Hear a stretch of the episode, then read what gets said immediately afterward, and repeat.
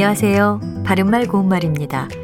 우리말 표현 중에 너스레라는 것이 있습니다. 이 표현에는 두 가지 뜻이 있는데요. 여러분은 너스레라고 하면 어떤 것이 떠오르세요? 아마도 너스레를 떨다 같은 표현이 먼저 생각나지 않을까 싶습니다. 이 경우에 너스레는 수다스럽게 떠벌려 늘여놓는 말이나 행동을 뜻합니다. 보통 너스레를 놓다, 너스레를 떨다, 너스레를 부리다와 같이 쓰지요.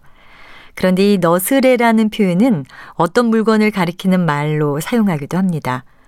그릇의 아가리나 바닥 또는 흙구덩이에 걸쳐놓는 막대기를 너스레라고 하는데, 이 막대기는 그 위에 놓는 물건이 밑으로 빠지거나 바닥에 닿지 않게 하기 위해서 놓는 것입니다. 이와 비슷하게 뭔가에 걸쳐놓는 물건으로 건그레라는 것도 있는데요. 건그레는 솥에 음식 따위를 쪄낼 때 재료가 물에 잠기지 않도록 솥의 안쪽에 얼기설기 엮어서 걸쳐놓은 물건을 말합니다. 요즘은 뭔가를 찔 때 압력솥이나 찜통 같은 것을 많이 사용하다 보니까 건그레가 무엇인지 잘 모르는 분들도 많을 것 같은데요. 이번 기회에 우리 선조들이 사용하던 물건의 명칭 함께 알아보는 것도 의미가 있지 않을까요?